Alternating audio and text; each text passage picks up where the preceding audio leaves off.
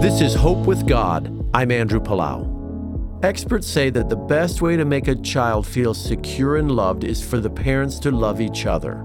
I'd like to add that one of the best ways to raise a child who loves God is to love Him wholeheartedly yourself.